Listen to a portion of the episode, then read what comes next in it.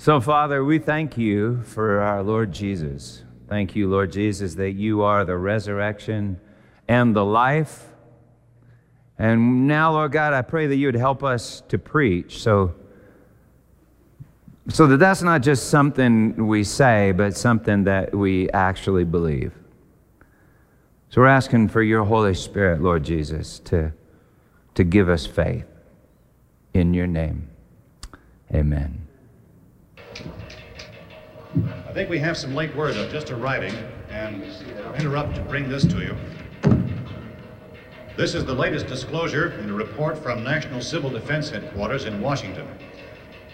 It has been established that persons who have recently died have been returning to life and committing acts of murder. A widespread investigation of reports from funeral homes, morgues, and hospitals has concluded that the unburied dead are coming back to life seeking human victims. It's hard for us here to believe what we're reporting to you, but it does seem to be a fact.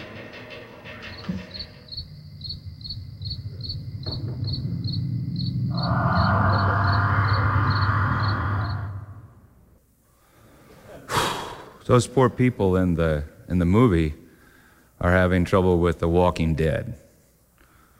Let's hope that's not what Vince was singing about, right? There ain't no grave gonna hold this body down. Zombies uh, look like us on the, on the outside, but, but they're dead on the inside. They're empty of that undefinable, elusive, mysterious quality that, or property that, that we call life. They, they look like us. And so, how do you know when you see one?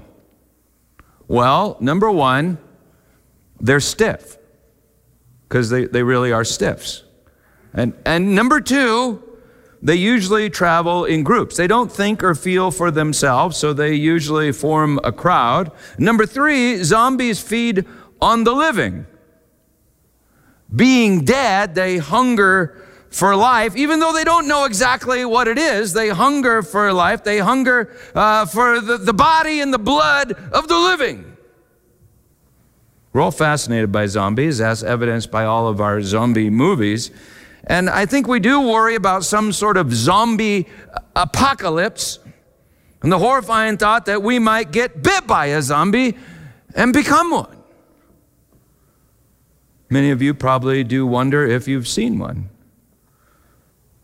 or perhaps sat next to one in, in church. I mean, maybe you've been tempted to run from church because you felt surrounded by a bunch of empty headed, non thinking, stiff people that want to suck the life out of you and eat your brains. Zombies eat brains. It's just important that you, know, that you know that. I mean, maybe you have a strong suspicion that what God really wants is zombies unthinking, unfeeling meat robots to do his unthinking, dispassionate will. Uh, you might even suspect that he wants to eat your brains and suck the life out of you because it appears that that's exactly what he's done with so many of the people that claim to be his, his followers. Even those old Jesus movies, you know, I mean, be honest. Jesus looks stoned. He walks and talks like a zombie. But the Jesus that we've met in the Gospel of Matthew appears to be anything but a zombie. I mean, great crowds just, they want to follow him because it's like everywhere he goes, he just exudes life. I mean, we just read how uh, in chapter 4, everyone he touches gets healed. Jesus exudes life and he's like a walking library of wisdom. That's like the living knowledge of good and evil. Jesus is no zombie. But in our text today, I think he warns us about zombies. So anyway, we all, we all fear the, the walking dead. We all have a fear of zombies who want to eat our flesh, and, and of course, vampires who want to drink our blood. Well, Jesus doesn't want to eat your brain. I need to tell you that or suck the life from your body. But at one point, he did say something rather disturbing. Do you remember? This is my body, eat it. This is my blood, drink it. I mean, that's a little insulting if you think about it. Who does he think that, who does he think we are? Well, anyway, Matthew chapter 4, our text, Jesus uh, comes preaching, remember, and I think this summarizes what, he, what he's saying. Repent, the kingdom of heaven is at hand. Repent, for the kingdom of heaven is at hand. He heals everybody in the great crowd that's following him. He exudes life, and people just drink it up. But then, seeing the crowd, he climbs this little hill, he sits down, and he begins to teach, saying, Blessed are the poor poor in spirit. Blessed are the meek. Blessed are the mourning. Blessed are those who are hungry and thirsty for righteousness. Blessed are those persecuted for righteousness' sake. Blessed are you persecuted for, for my sake. He equates righteousness with himself. And then he says, You are the salt of the earth. You are the light of the world. And now, verse 17 do not think that I have come to abolish the law or the prophets. Now, why would he say that? Do not think. It must have been because they were tempted to think at that point the law and the prophets just like don't matter anymore. Jesus just said that they were blessed didn't he? Um, that, they were the, that they were the salt of the earth and light of the world. So these common folks knew they were no experts in the law. That was the scribes. And they weren't known for keeping the law. That was the Pharisees. So, so if this grace was real, what Jesus had just said, that blessed are, blessed are you, you're the salt, you're the light. If this grace was real, maybe the law and the prophets just didn't matter anymore. I mean, maybe that's what they thought.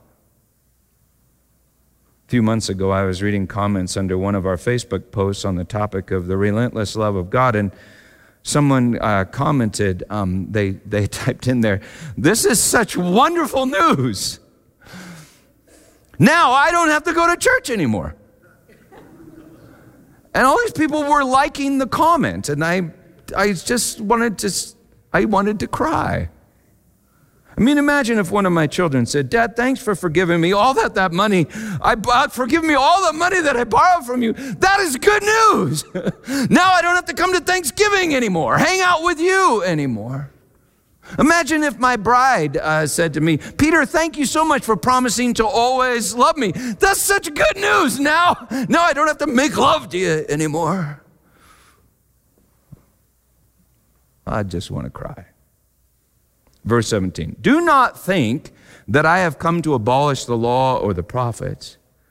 I have not come to abolish them, but to fulfill them, literally to fully fill them. Uh, Jesus makes it sound like the law and the prophets are empty of something, or maybe our obedience is empty of something that needs to be filled with His something. Do not think that I have come to abolish the law or the prophets. I have not come to abolish them, but to fulfill them, fully fill them. For truly I say to you, until heaven and earth pass away, not an iota, not a dot will pass from the law until all is accomplished. Therefore, whoever relaxes one of the least of these commandments, and teaches others to do the same. I mean, I hate the thought when people think that's what I'm teaching. Therefore, whoever relaxes of the least of these commandments and teaches others to do the same will be called least in the kingdom of heaven. But whoever does them and teaches them will be called great in the kingdom of heaven. The law and the prophets. That's a reference to Scripture. That is the, the Old Testament, the Bible that Jesus read and quoted all the time. The law just by itself is a reference probably to the Pentateuch, the first five books of the Bible. These commandments may be a reference to the Ten Commandments, as some scholars think, or, or maybe the commandments that Jesus is going to talk about in just the next few paragraphs, as other scholars think, or, or maybe every commandment in Scripture. I don't know.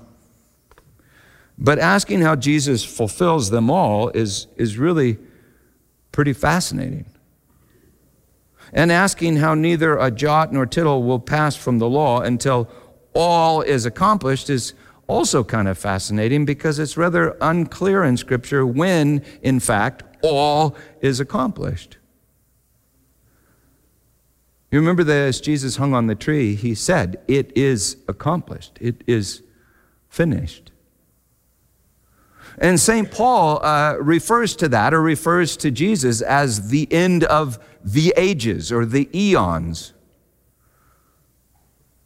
In the Revelation, John sees the sky roll up and the stars fall. Matthew 24, Jesus talks about birth pains and the stars falling from heaven, and all the tribes of the earth seeing the Son of Man, all the tribes of the earth seeing the Son of Man coming on the clouds. Then in Matthew 26, 64, to the high priest, the day of his crucifixion, Jesus says this listen closely. From now on, from now on, you will see the Son of Man seated at the right hand of power and coming on the clouds of heaven from now on. I mean, that clearly implies that for the last 2,000 years, people have been seeing heaven and earth like pass away, and Jesus coming on the clouds of heaven to fill all things. It's like, it's like space and time are a womb from which we are born into eternity beyond space and time. Or maybe space and time are like an emptiness that gets filled with eternity. That is the manifest presence of the kingdom of God, kingdom of heaven. Well, when that happens, maybe the law passes away, but only because it is accomplished. Not because it doesn't matter anymore. Anyway, Jesus then says, Whoever relaxes one of the least of these commandments will be called least in the kingdom. And, and that's interesting because least and greatest are kind of, they're kind of bizarre concepts in the kingdom. But, but whoever relaxes with the least of these commandments will be called least in, in the kingdom. And, and you see, that is also a bit confusing because Jesus seems to relax some of these commandments in the next few paragraphs. If he's referring to the Ten Commandments, Jesus seems to relax the Sabbath commandments. I mean, the scribes and the Pharisees get on him all throughout the gospel for that one. If by commandments he's referring to other commandments in the Pentateuch, he surely seems to relax this one from Exodus, Leviticus, and Deuteronomy. You shall pay life for life, eye for eye, tooth for tooth, and hand for hand. If by commandments Jesus is referring to the ritual law, he sure seems to relax the commandment about eating the bread of the presence in the temple and all the commandments about not drinking the blood. As his parting shot, he says, This is my body, eat it. This is my blood, drink it. I mean, it's no wonder that the early Christians were accused of being cannibals and vampires. Do you know that? People actually thought that's what they were. Well, Jesus seems to relax all these commandments, but Jesus says, I did not come to abolish, but fulfill the law and the prophets. Later in Matthew, Jesus is going to say that the law and the prophets depend on two commandments that's really one commandment deuteronomy 6 4 hear o israel listen to this this is the imperative tense. Hear o israel the lord our god the lord is one not two. He's not like love and the opposite of love or something like that. You got to get this. He's one. You shall love the Lord your God with all your heart and with all your soul and with all your might. And these words shall be, will be on your heart. And he says the second command is like it you shall love your neighbor as yourself. See, it's a command. Hear that God is one, God is not fragmented. It's a command and a promise. You will love. The words will be written on your heart. In John 12, Jesus says something amazing that nobody pays attention to. Verse 50, he says, I know that his commandment, the Father's commandment, singular, like one commandment, I know that his commandment is eternal life. What a commandment. And yet, Jesus is the life and Jesus is the Word. So, the Father's commandment is His Word. He speaks it, and creation happens. Reality happens. And the Father's commandment is eternal life, eternal of the age to come, life of the age to come, beyond these ages. And the Father's commandment is love. God's law is a description of, of love that is life, that is reality. And human laws are an attempt to further define God's law, and, and they're important. Human laws are important. You, you know why? Because we're idiots. We're idiots. We don't know. We really don't know good from evil. Every parent knows this. I mean, little kids are just absolutely adorable and they are so very, very, very full of life, but they're idiots. And so you got to make up all these laws just so they don't kill themselves. John, you shall not hit your sister in the head with your truck.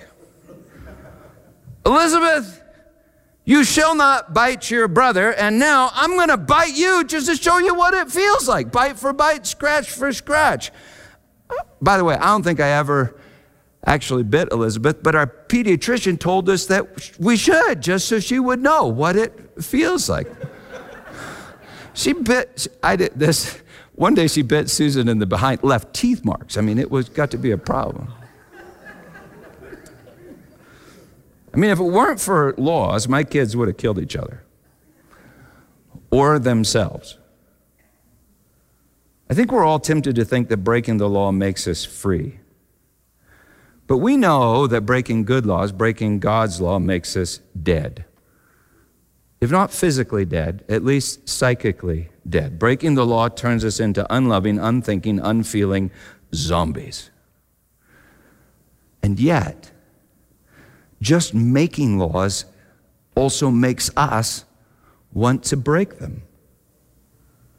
For Coleman, I made this law. I think I told you this. It still just blows my mind that this was a rule at our house no eating dirt. I was worried that he'd like kill himself or make some kind of serious damage to his internal organs, but, but I think my law made him eat more dirt. And, and I can relate to his, like, whatever it was, one or two year old reasoning Yahoo! I'm free. Dad's not the boss of me. I'm free. I get that. I'd find him in the backyard, dirt caked all around his lips. I'd say, Coleman, were you eating dirt? No, Daddy, I wasn't eating dirt. My law tempted him to eat dirt and then lie about eating dirt. We made laws about words they could say and words they couldn't say, but the law turned them into like little Nazis. We'd have people over for dinner, and one of our guests would use the word but or something. They'd all go, Hey, mom, he just said, Mr. Rinky just said but. I think I told you this too. I, I tried to explain to them that you could say but if it was a conjunction, but they weren't allowed to say it if it was a noun. And then I explained the difference between conjunctions and, and nouns. One night we were traveling in the van late at night, and a fight broke out in the back between Coleman and Elizabeth. And all of a sudden, Coleman just lost it, and he, he yells at the top of his lungs, Elizabeth, you butthead! And then total silence in the van. You could feel the fear descend on the van. And then out of the darkness from the back seat, I hear Coleman yelling, Dad, Dad, Dad, it was a conjunction. It was a conjunction. It was a conjunction.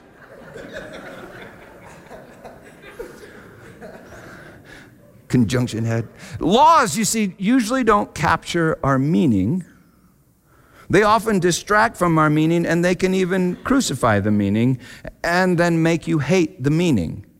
Laws can tell you when you're wrong, but they don't seem to have much power to make you right. In fact, they can make you even more wrong.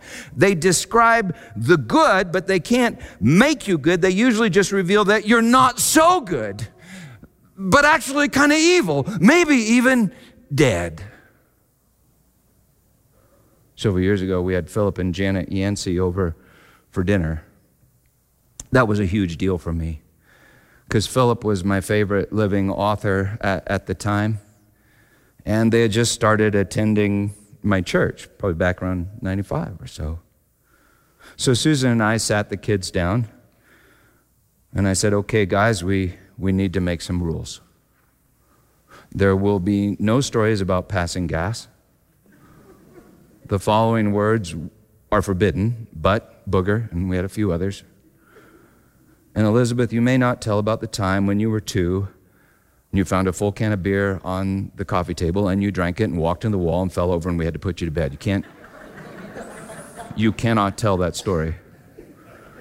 We laid down the law maybe not God's law, but, but my law, uh, interpreting God's law, be kind to guests, or my law for impressing the guests. I, I figured that the Yanceys wouldn't be interested in an unbroken stream of second grade booger stories, but in my deep biblical wisdom and the casual, fun loving, free, wholesome nature of my godly family. That's well, we all had dinner, and the kids were very good in one way and yet they were entirely stiff, like little zombies. Children are often zombies around unknown results, but mine were like twice as zombified as, as usual, and I knew why. In their minds, they were reviewing the list of unspeakable words and untellable stories, which made them even all the more want to tell, and yet even become more afraid uh, to tell, and all the more focus on themselves, trapped within themselves, and unable to connect with all of us. They were trying to live by my law, and they were dying by my law. When normally, naturally, they were just the life of the party without even trying. You know, Paul says something fascinating in Romans 7 that I wish more theologians paid attention to. It's verse 9. He writes that once he was alive apart from the law. That means that at one time, the Apostle Paul was like Adam and Eve in the Garden of Eden before the fall. Uh, but then he writes that when the commandment came, like knowledge of good and evil taken from, from a tree, he writes, Sin lived and I died. He died. But then he goes on to explain this is really what the whole book of Romans is kind of about that when Christ came, he, being dead, died, being dead, died, and began to live and never die eternal life. He talks as if we've all been zombies ever since we were like little kids, one or two years old, but, but now we can die to death and begin to live. But it's not the law that sets us free. The law describes life to me, but through sin, it produces death within me. Galatians chapter 3, verse 10 All who rely on works of the law are under a curse. Well, at dinner with the Yanceys, it felt like my adorable, fun loving, beautiful kids were under a curse cursed until finally Becky cracked. I think she was about three, four maybe. I think Janet said something and, and Becky laughed and then she exclaimed, That's like the time Coleman. And then, and then all of a sudden her eyes got big. She put her hand over her mouth and she, she said, Oh, I'm sorry. I wasn't supposed to say uh, that. Janet looked at Becky and she said, What, what do you do you mean, Becky? And Becky, well, um, uh, well uh, uh, she looked nervously at me. She looked nervously at, at Susan. Stumbling, bumbling through her words, Janet interrupted her and said, What do you mean you're not supposed to say that? Well, um, I, um, Janet stopped her and said, Becky, is there like a list of things you're not supposed to say in front of us? And Becky, finding herself stuck between my law and God's law, looked at Janet, looked at me, looked back at Janet, and went, uh huh. remember Janet smiled and she said, Oh, wow, Becky, tell us everything on the list.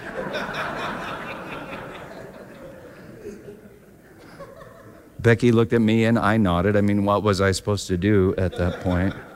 And we spent the rest of the evening talking and laughing about boogers, burps, passing gas, and unspeakable words, and the time that two year old Elizabeth found the beer on the, on the coffee table, drank the whole thing, walked to the wall, fell over, and went to bed. Technically, the kids broke my law. The Hebrew word for that is Mishnah. But I think we all fulfilled God's law, which is truth, love, and life. Actually, I don't think we broke laws so much as confessed that sometimes we all did. We all confessed our broken humanity, and our little zombies came to life. I mean, they were salt and light, and they were the life of the party without even trying.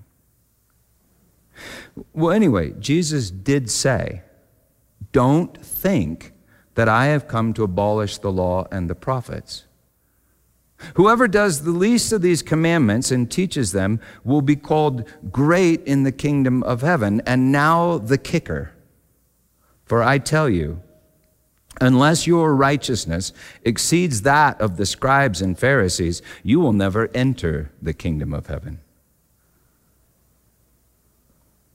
Uh, that's the kicker because the scribes and Pharisees were considered the absolute champions at knowing the law and keeping the law. Scribe is often translated uh, uh, lawyer because these guys were religious lawyers. Pharisee literally means separated one because these guys viewed law keeping as a competitive sport and they had entirely separated themselves from the rest of the pack. The lawyers invented a gazillion laws to make sure people didn't break God's law and nobody worked harder at keeping all the laws than the Pharisees. I mean, they worked and they worked and they worked. Even the Sabbath law, they worked harder at resting than anybody you've ever met. They worked. And yet, Matthew 25, this is what Jesus says to the scribes and the Pharisees Woe to you! Now, I don't know if when he says woe, he's angry or sad or all of the above, but he just says, Woe to you, scribes and Pharisees, hypocrites! For you tithe mint and dill and cumin and have neglected the weightier matters of the law, justice and mercy and faithfulness. These you ought to have done without neglecting the others. You blind guides, straining out a gnat and swallowing a camel. Woe to you, scribes and Pharisees, hypocrites, for you clean the outside of the cup and the plate, but inside they're full of greed and self indulgence, self centeredness. Woe to you, scribes and Pharisees, hypocrites, for you're like whitewashed tombs which outwardly appear beautiful, but within are full of dead people's bones and all uncleanness. Do you hear that? Jesus called them walking tombs. Tombs that look alive but are full of death, and uh, they feed on the living, perhaps even the righteous. And righteousness, remember, isn't a thing, but a person. The law describes righteousness. The law describes righteousness, but, but we learn that Jesus is righteousness. The Pharisees do not only hunger for righteousness, they crucify righteousness, eat righteousness, and then boast in their own righteousness, the, the dead bones that fill their bellies. See, Jesus is calling them zombies or double zombies.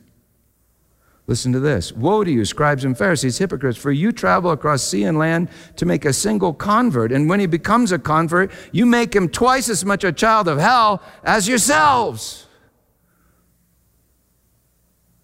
Jesus is talking as if we're all zombies at least since the age of one, two, three, or something, ever since we saw that the tree was good for food and a delight to the eyes, ever since we first gained the knowledge of good and evil. You know, God did say, the day you eat of it, you will die. Jesus is talking like we're all zombies, and these lawyers, Pharisees, and Pharisees are, are they're like double zombies, or maybe quadruple zombies, because they just keep increasing the sin, because they see that the tree is to be desired to make one wise and they keep trying to feed on that tree in order to make themselves wise. They keep taking knowledge of good and evil. I think that's the law. They keep taking knowledge of good and evil to justify themselves. That means make themselves righteous. you understand? This is the tree. And on it is the knowledge of good. Think another way to say that is wisdom and righteousness and life and love.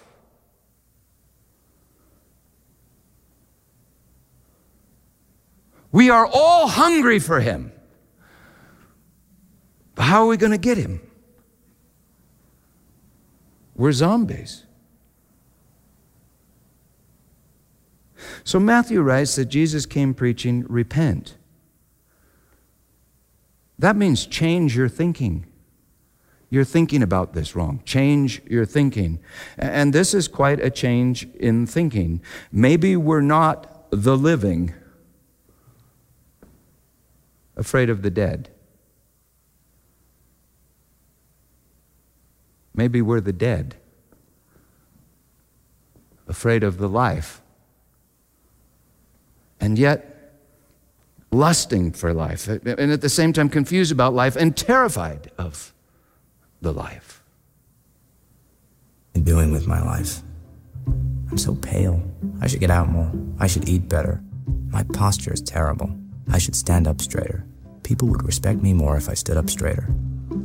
What's wrong with me? I just want to connect. Why can't I connect with people? Oh, right. It's because I'm dead. I shouldn't be so hard on myself. I mean, we're all dead. This girl's dead. That guy's dead. That guy in the corner is definitely dead. Jesus, these guys look awful. I wish I could introduce myself, but I don't remember my name anymore. I mean, I think it started with an R, but that's all I have left. I have a hard time piecing together how this whole apocalypse thing happened. Could have been chemical warfare, or an airborne virus, or a radioactive outbreak monkey. But it doesn't really matter. This is what we are now. This is a typical day for me. I shuffle around, occasionally bumping into people, unable to apologize or say much of anything. I don't want to be this way. I'm lonely. I'm lost. I mean, I'm literally lost. I've never been in this part of the airport before. I wonder if these guys are lost too. Wandering around but never getting anywhere. Do they feel trapped? Do they want more than this? Am I the only one? This is my best friend. By best friend, I mean we occasionally grunt and stare awkwardly at each other. We even have almost conversations sometimes.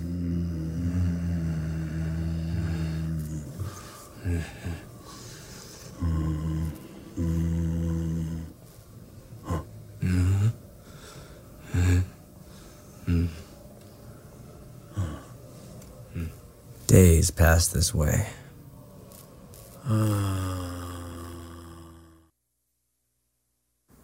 Does that look vaguely familiar? See, maybe, maybe we're, we're zombies.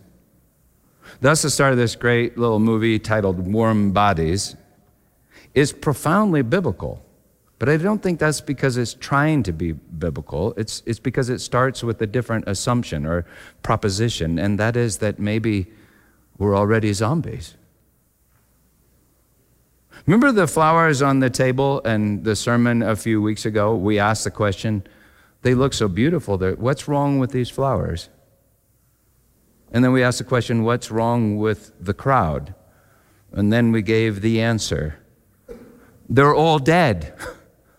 they look alive, but they're dead. Why? Because they're disconnected from the bush and the ground and the sun and disconnected uh, from each other. And what's wrong with the people in the crowd? Well, their, their individual bodies are healed, but they're still disconnected, disconnected from the head and disconnected from each other. You know, in the Bible, death is not the end.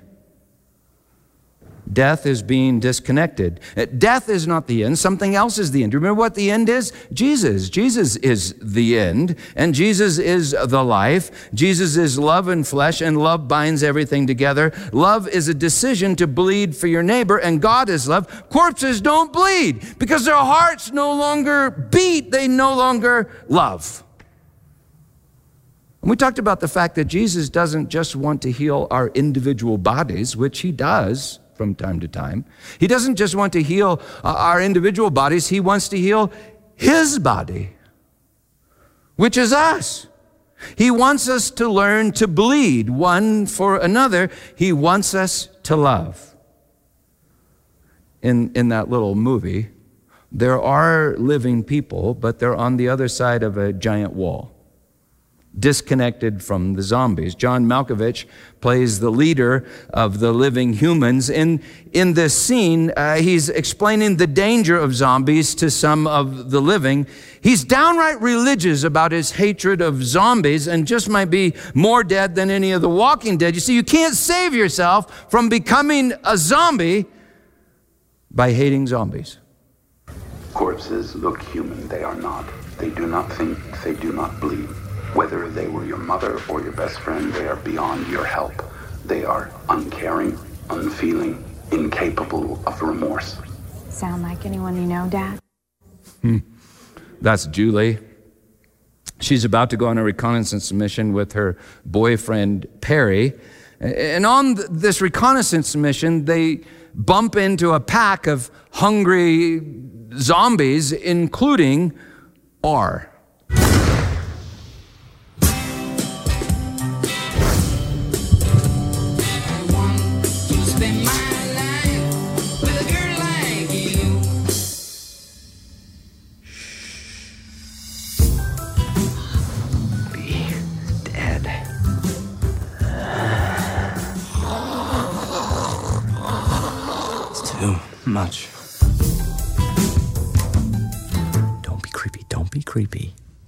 are you? This is a corpse infected with the plague. It is uncaring, unfeeling, incapable of remorse. I don't understand, but he's changing and he feels and he's learning to be human again. Oh my god, is that him? Yeah. Sup? He started something here. Whatever it is that you two have, it's infecting the others. Dad, they're somehow curing themselves. They are not curing themselves. Come with me.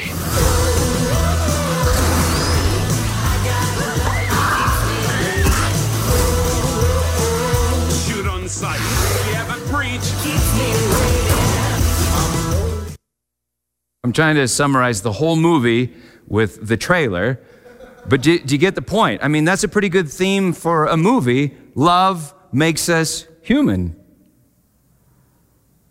L- love is not a dead law on tablets of stone. Love is a person inviting you into a relationship. Love is a decision to bleed for your neighbor. Love is life, and Jesus is that life. Jesus is righteousness. So repent. That means change your thinking, change your mind. You need a new brain. Jesus is about to expound the law in the Sermon on the Mount, the knowledge of good and evil, the knowledge of right and wrong. And if we take that knowledge of the right in the wrong way, everything will die. But if we receive that knowledge as the gift that He is, we'll rise from the dead. So repent. Number one, the kingdom of heaven is at hand. That means all the ingredients are, are right here. Number two, the kingdom of heaven is at hand, and the kingdom is a body. If we don't get that, we'll compete at righteousness, which is the very essence of wrongness. If we compete at righteousness, we make ourselves evil. Righteousness is not beating your neighbor, it's bleeding for your neighbor. It's love. And love binds everything together, writes Paul. Life is not a competition, life is a communion in one body, the body of Christ. And check this out. Once you discern the body, to use Paul's words. Once you see that Jesus is the presence of the Sabbath, all things are yours and you are Christ, and that we are, in fact, his body, well, then laws about a life for a life and even an eye for an eye, they take on an entirely different kind of meaning. No one can take your life. For your life is Christ's life, and the life is in the blood that constantly flows between every member of his body. You can't take the blood if you are constantly given the blood. You, you can't take the bread of the presence if you are the bread of the presence. Repent. Look at this whole thing in a new way. Repent. The kingdom of heaven is a hand, the kingdom is a body, and you're dead. Until you're connected. You're dead until you lose your life and find it in one body.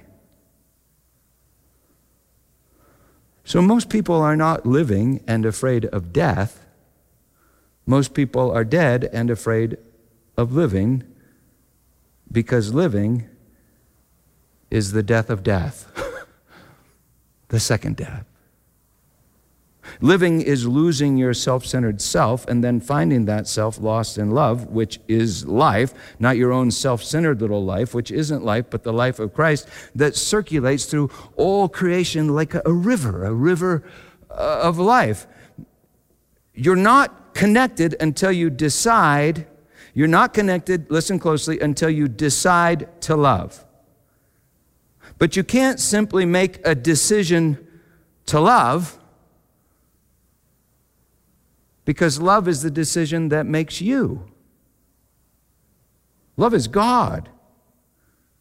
And love in flesh is Jesus and his body, Jesus Christ. Christ in you, sitting on the throne in the sanctuary of your soul, and everyone's soul is how God fills all things, constructs his kingdom, and makes us in his own image and likeness. Christ in you is righteousness in you, love in you, life in you. Christ in you is faith.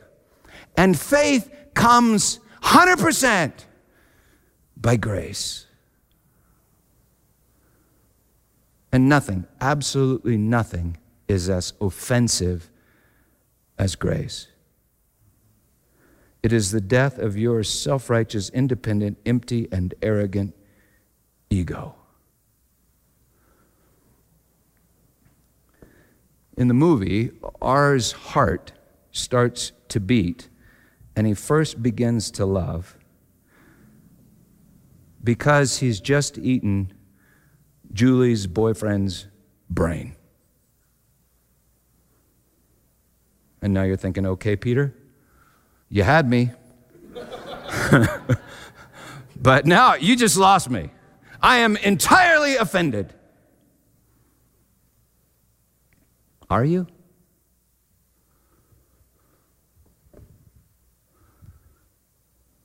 What's this?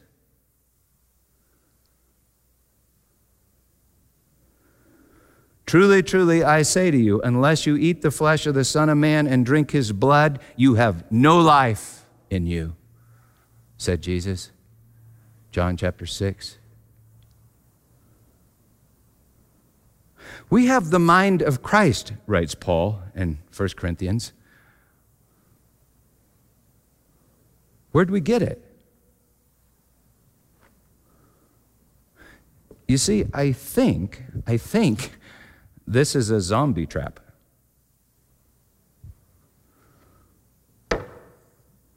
In a, in a vampire trap.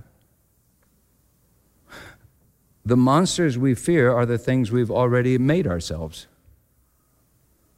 And the thing we fear most is what God intends us to be. And that's alive. And so Jesus offers himself to sinners and scribes and Pharisees and me and you at this table, we confess our sin, that on the tree we took his life. Like Joe said, the worst possible thing you could imagine. I think every time we sin, that's pretty much what we're doing. He's hanging there for our sins. Every time we sin, we took his, his life.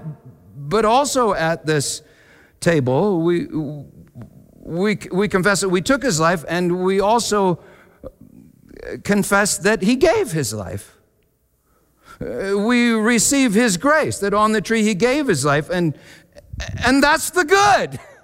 That's righteousness. That's life. That's love. This is the promised seed that comes to life. Comes to life in the depths of our soul, our dead soul, and takes, he takes his place on the throne in the sanctuary of that soul. This is love. Not that we loved God, but that he loved us and gave his son, if we're proud of love,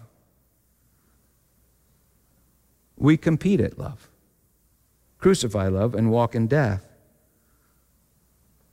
But if we're grateful for love, and I think that's why we're supposed to come here, if, if we're grateful for love. We praise God for love, and we begin to love because, well, love loves through us his body we became we become agents of his new creation agents of life sowing the seeds of life which are deeds of love we live his life as he rises from the grave within us And we kind of learned how to live again.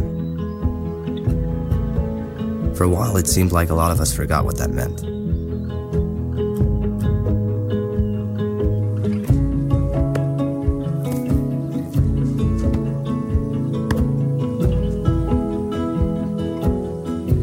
Humans began to accept us, connect with us, teach us. This was the key to the cure. It was scary at first, but every great thing starts out a little scary, doesn't it?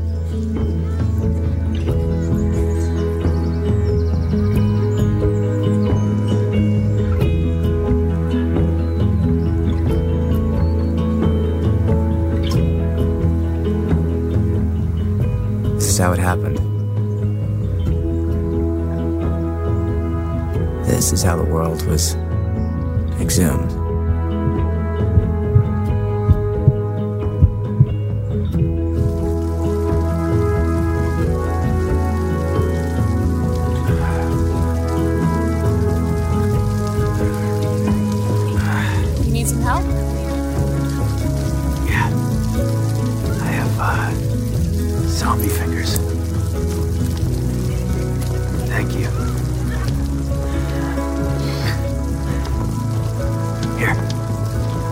It's okay. I don't mind the rain. Ah, I insist.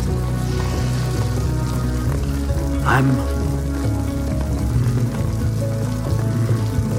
Mark, Marcus.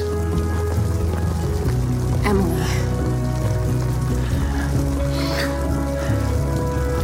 You're. You're very pretty. Thank you, Marcus. Now you're supposed to say, I'm pretty too. Love, I love this cartoon. Zombie encounter groups. Whoa, I just had a near life experience. you see, if church is a place where we try to make ourselves righteous and so compete at righteousness, well, we crucify righteousness. And if that's what church is, you should run away. But if church is a place we confess our unrighteousness and thank God for His righteousness given to us, well, this will be a great banquet and we will be blessed. We will be the salt of, of the earth and the light of the world. Righteousness is not a law, righteousness is our bridegroom. Righteousness fulfills the law like a blood transfusion fills a dying body, like a mind fills disorder with order. Jesus is our wisdom, righteousness, sanctification, and redemption. And so he took the bread and he broke it, saying, This is my body. He did this before we could take it. He gave it. This is my body given to you, forgiven to you. And in the same manner, he took the cup and he said, This cup is the covenant, my dear, in my blood. Drink of it, all of you. To come to this table, then, is to confess your sin and to receive his righteousness. Amen.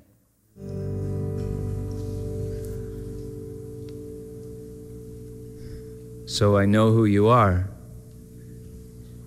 but maybe you've forgotten, because I've forgotten.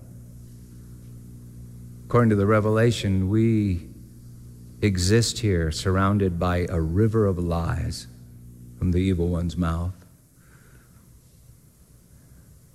But our job is to remind each other of the truth. You know, in the movie, R couldn't remember his name, and they never revealed his name.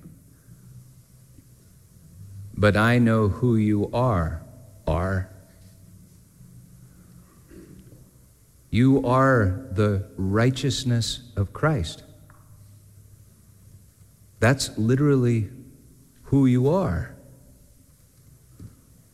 And now I know you, you think something else. You believe the lies and you begin to think something else. But that's why we come here to church, to be reminded of who He is and who we are. And if the communists take over and outlaw Christianity and the church has to grow underground, we'll still be fine because that's what the church is it's zombie encounter groups where we gather together in little groups and we remind each other of who we are. Uh, and and that's, your, that's your job to remind each other you are the righteousness of Christ. And I know w- what you think. You go, yeah, but I'm, I feel like a blood sucking zombie. Yeah, that too. That's the self that you have made yourself to be. And it's a lie, and it's passing away. And, and the way you kill it is not by competing at righteousness, the way you kill it is by feeding it the righteousness of Christ, giving it the mind of Christ, giving it the life of Christ. That burns away the evil and reveals the truth of who you really are. You are the righteousness of Christ. So everything I'm saying is simply believe the gospel. Amen.